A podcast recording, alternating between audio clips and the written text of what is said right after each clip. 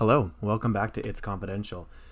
It has been way too long since the last time I recorded. Um, I started this podcast about a year ago, actually, over a year ago. I think it was last October. And this has been an incredible year, a really weird year. And I don't know really what to say about it. I took a long time off. I don't really have a reason as to why. I, I don't. I really don't know why I haven't been recording. I couldn't really find the inspiration to do so. Um, you know, the coronavirus pandemic has been a very unique and difficult time for a lot of people. I myself, I definitely have been focusing on the positives.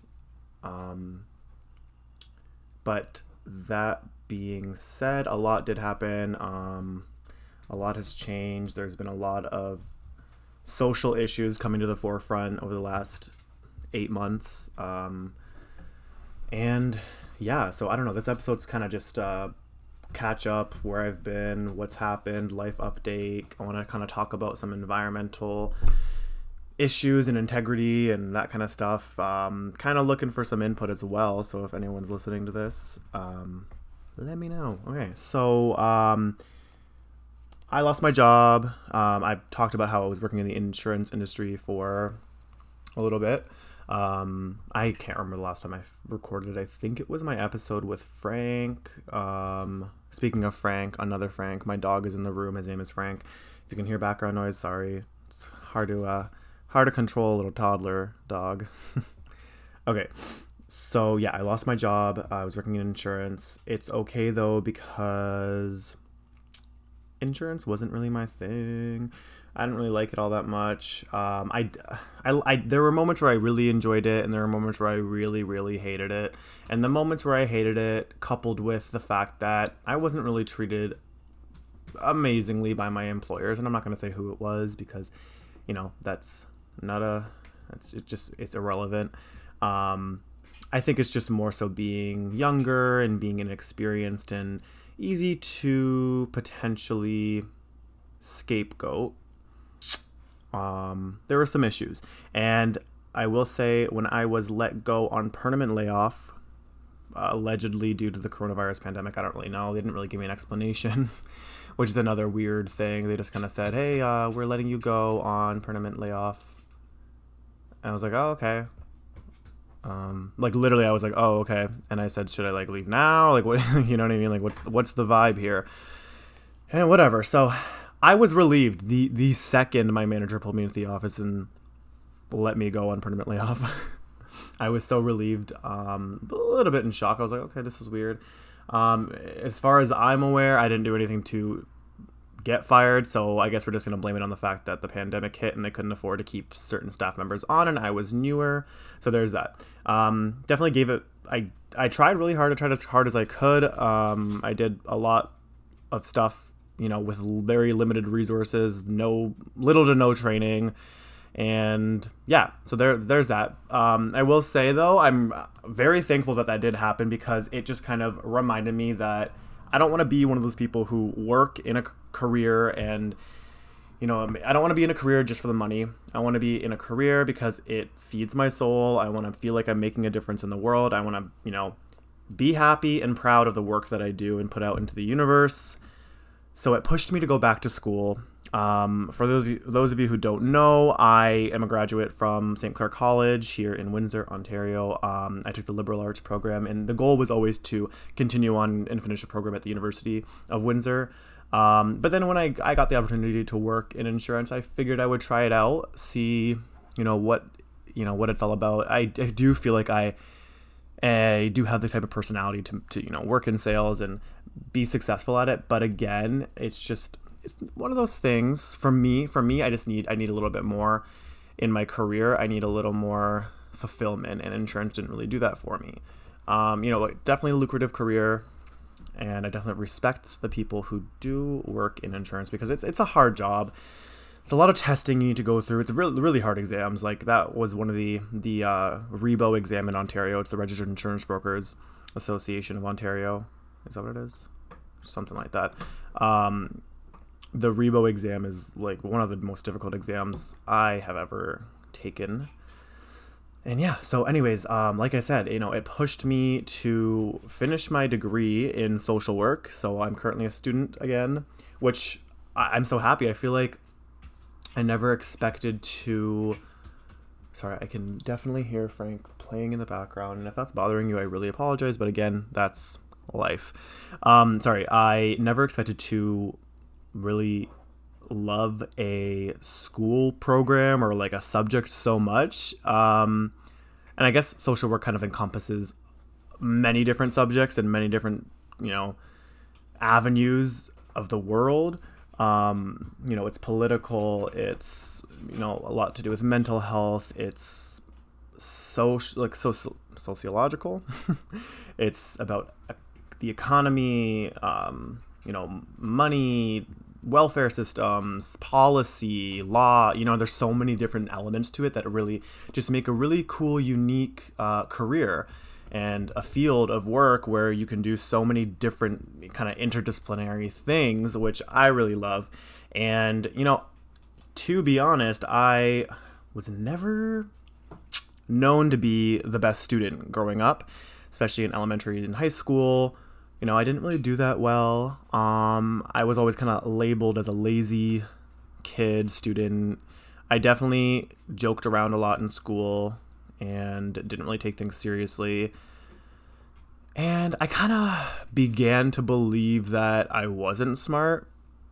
Um, I guess we're opening up here. Yeah, I don't know. I feel like I've been in an environment, um, not just in school, related settings um, that you know kind of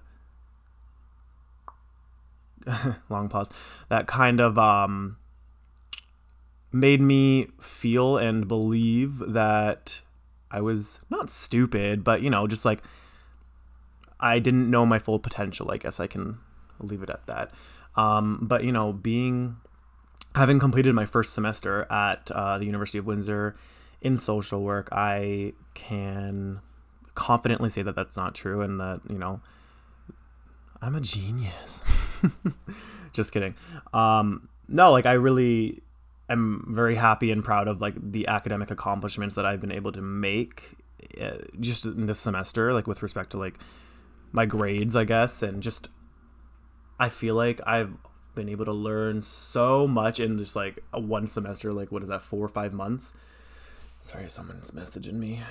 Okay, sorry about that. Um, yeah, and I've really found like certain topics that I'm super passionate about, and I can see myself making careers. Careers. I always say, you know, careers with an S, plural, because um, who I still don't know what I want to do with my life, but I know it. Oh, that was loud. I know it's um, excuse me. I know it's gonna be something that has to do with um, society, something that has to do with law, I think, uh, legislation, politics, um, advocacy, feminism. Um, I want to do some, you know, sexual violence work, like prevention, of course.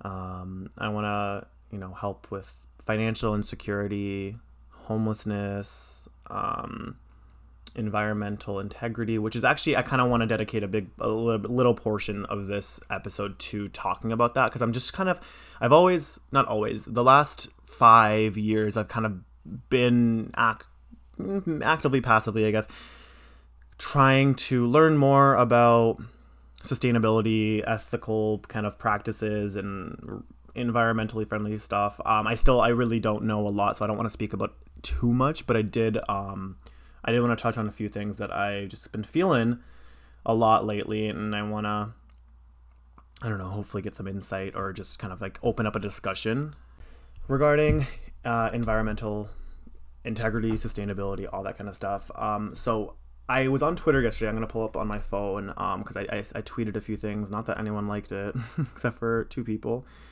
as of right now um, which is cool. I just actually made a Twitter if you are interested in. Um, I don't tweet. I don't really tweet or go on that much, but I you know kind of keep it geared towards my education and kind of more professional type things. So a lot of uh, mental health, uh, you know, racial justice, um, civil rights, social issues, politics, some like random stuff, some school type stuff.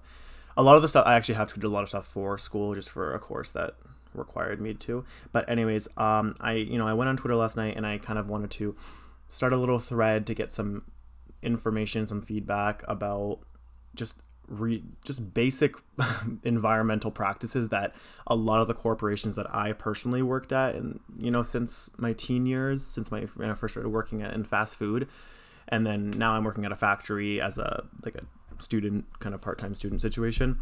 Um, and how there is a lack of environmental integrity, environmental responsibility, sustainable practices are pretty much not even existent at a like in my experience and you know it bothers me because it's just they make it seem like they do so much or that they are contributing to like the environment in positive ways but it's just a facade. Like if you go to Tim Hortons or McDonald's, I've worked at both of these places, so I feel confident to speak about it.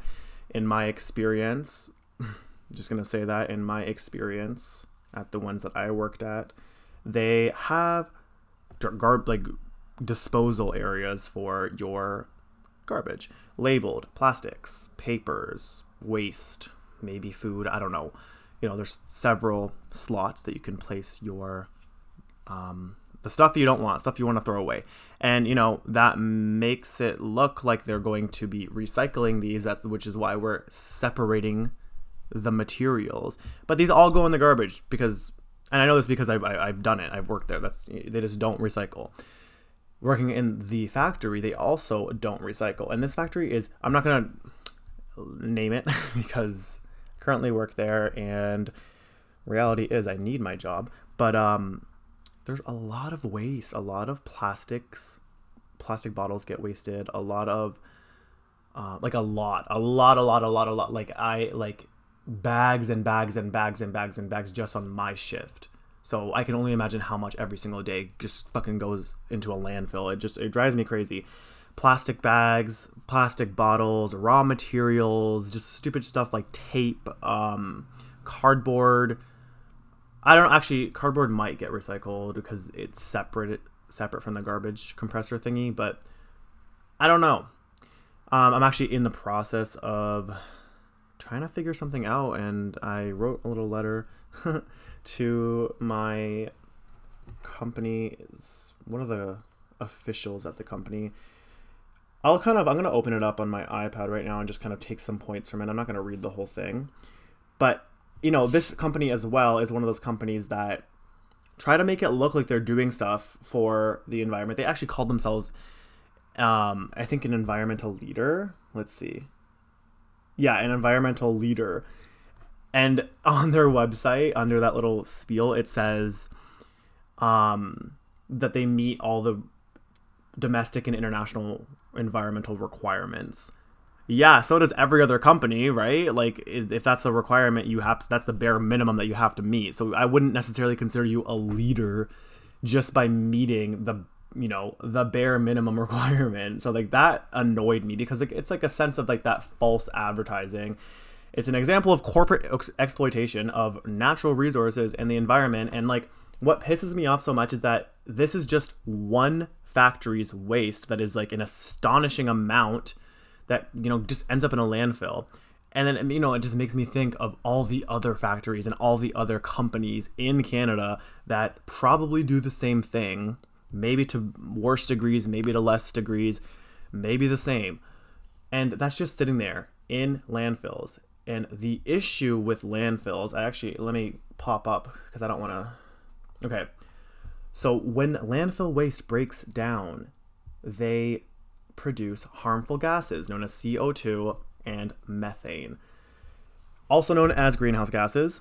And these greenhouse gases really, really, really contribute to global warming. They pollute the air, they pollute water.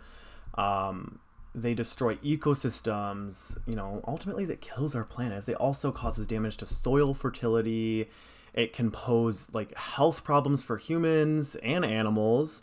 You know, it's a threat to public health. It's a threat to socioeconomic conditions. Like, it's just it's not. It, it's just bad. It's horrible. And the the the biggest thing is like that bothers me is that this waste is unnecessary. There are so many options and resources that companies have and this specific company that I work for is worth millions of dollars. Um, 2014, the Windsor Star uh, reported that this company is worth $300 million. That was in 2014. So over the last six years, how much did that grow? You know what I mean? and you know they've talked about the growth of the company and the gr- company is growing and this and that and there's more demand you know what i mean like it's just okay so you're such a big company you're a huge canadian company you're very well known you're a leader you un- undoubtedly a leader in canada in within their field i would not say they're an environmental re- leader although they you know have some hypocritical things that they do to kind of make it look like they care about the environment such as planting trees okay cool that's amazing but you produce a lot of waste that I feel like it outweighs it, and you could be doing so much more. Maybe with packaging. Someone's calling me. Hello. Okay, you're okay. Start start talking so you get featured. Okay, hi. This is Erica Pelado. I just want to be featured in the podcast. Thank you so much for having me, Rami. Yep, the one and the the one and only.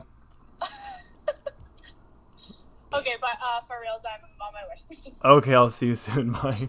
Sorry about that little uh, little feature from Erica. She's dropping off a socially distanced Christmas gift. I really appreciate that. Happy holidays to anyone who celebrates any sort of holiday. I don't really subscribe to one specific holiday, but I guess my family celebrates Christmas, so there's that. Anyways, uh, back on the topic of you know environmental integrity and. I hope I'm using that word right. Um, I did Google it. Um, environmental integrity is a key principle for using such mechanisms under the agreement. I don't know what the agreement is. But uh, this paper systemically in identifies and categorizes issues uh, and options to achieve environmental integrity. Okay, so I'm pretty sure environmental integrity is just like environmental integrity. Yeah. Okay, cool.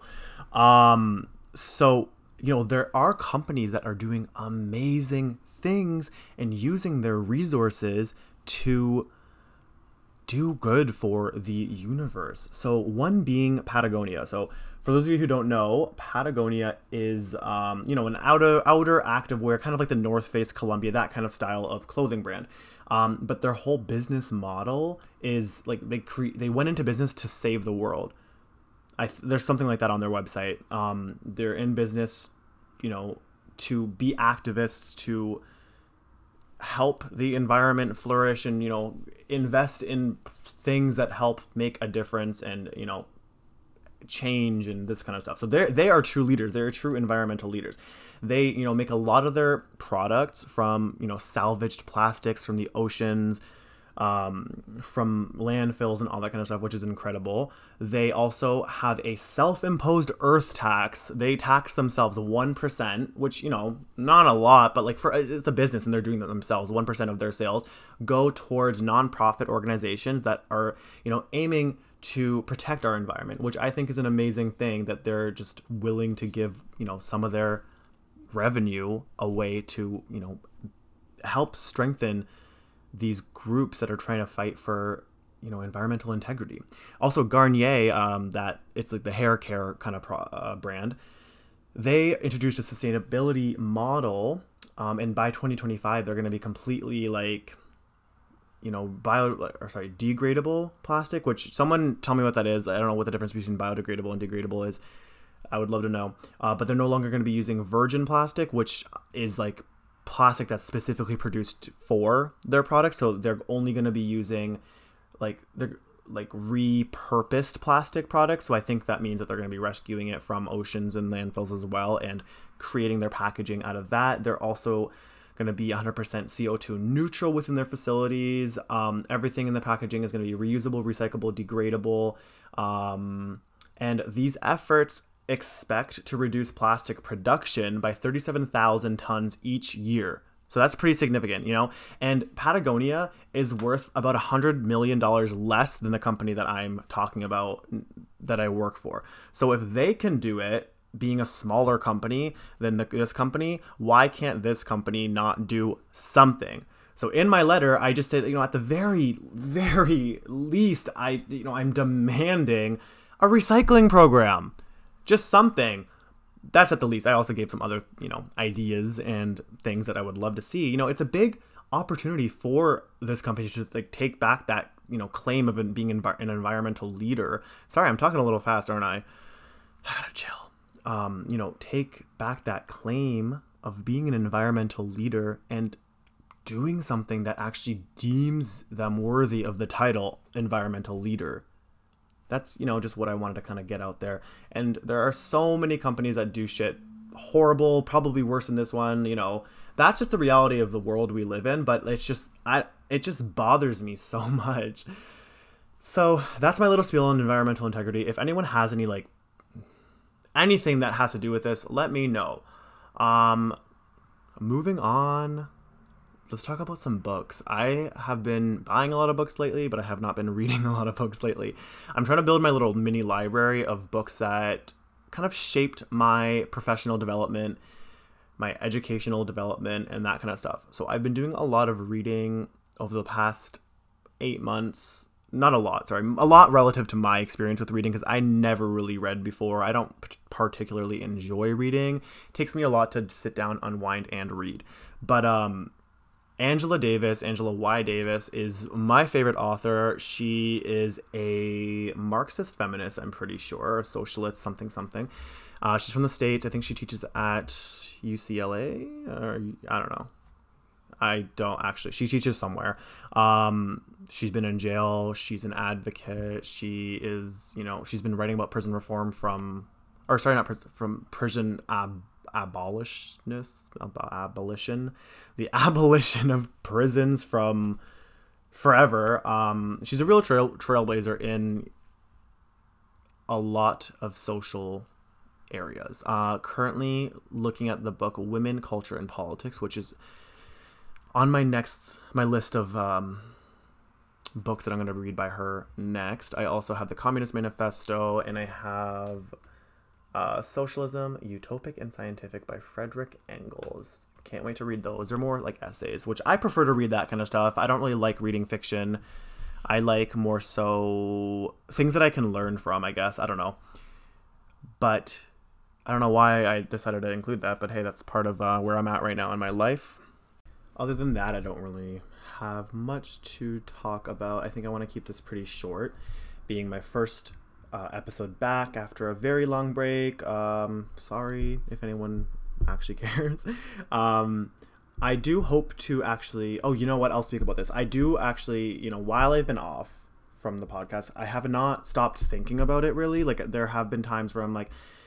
There have been so many times where I'm like, I need to record, I need to record, I need to record. I just don't know what to record about. I don't know how to record it. I don't know like what's going on because I kind of want to transition into something more formal, not formal, something. I want to keep it very casual. I shouldn't have said formal. I want to keep it the same vibe and style, but I think I want to just shift gears a little bit and make it more so about social issues, things that are really important to me in that respect, kind of relating it to my education and things I'm learning about, things that, you know, I care about.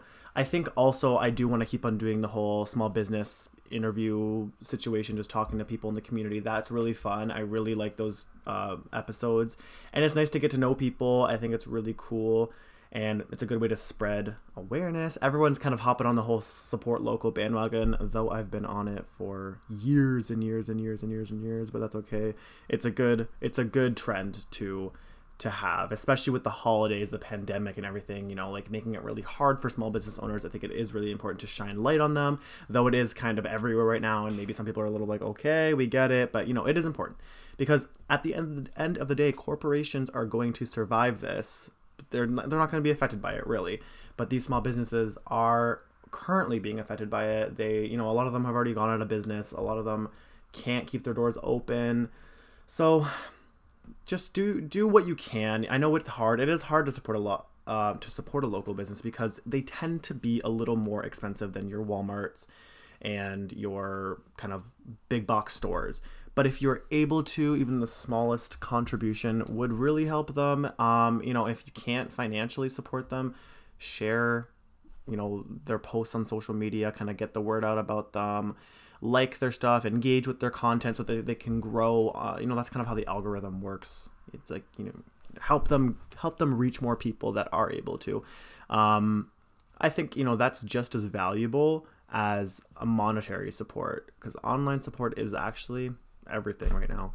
Um, what else can we talk about? Yeah, no, I just think about the podcast. I guess. Um, I've kind of like, like I have some ideas. Maybe I can talk about weight loss again because that seems to be an interesting topic for some people. I'm actually back on, um, the keto diet, I guess you could say keto esque diet. Um, so I think actually, I don't know if I don't know if I updated you guys. So uh, I would, you know, I have a condition. Mm, it's kind of like a weird, like I don't know. It's not formally diagnosed as diabetes, but it is kind of a blood sugar instability issue where I go hypoglycemic sometimes. Sometimes I go super high, then super super super low, and I like black out and faint and shake and sweat and it's kind of scary and I forget things and yeah, so that was happening to me a lot uh, in the end of 2019 into 2020. So my doctor was like, "Let's try this diet, the the keto, which I've done before, as I've talked about in my uh, Diet Starts Monday episode, which I think I need to redo or not redo, but maybe just kind of add on to or something like that eventually. If you guys want to hear some more of that, definitely let me know on social media. It's confidential podcast. Haven't been on that Instagram account in a while, so I think that's the username. Um, also, my Twitter. I didn't. I mentioned my Twitter earlier, but I, I don't think I gave you my at. It's Rami like mommy. R A M E like mommy. All one word. You'll find it there. I think my bio is super funny. Let me read it to you guys. Going off topic here, but I think it's funny and I want uh, validation. so sorry, just up, uh, pulling it up. It is 24 year old BSW candidate, occasional podcaster, feminist, dog dad, and proud snowflake. He, him, hashtag BLM, Black Lives Matter. Because they do. All Black Lives Matter. And if you are still on that whole all lives matter bullshit, fuck off because all lives cannot matter until Black Lives Matter thank you very much. I think I'm going to end it here.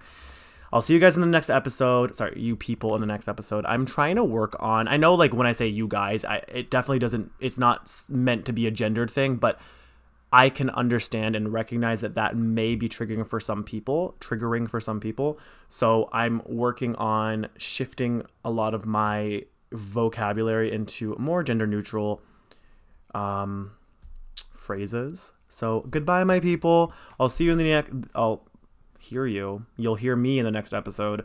And have a happy holiday if you celebrate holidays. Um, you know, there's a new year coming. So let's stay hopeful. Hopefully, shit gets back to normal eventually. Anyways, thank you so much. Missed it. Bye. God bless. Just kidding. But sure, if you believe in God. Bye.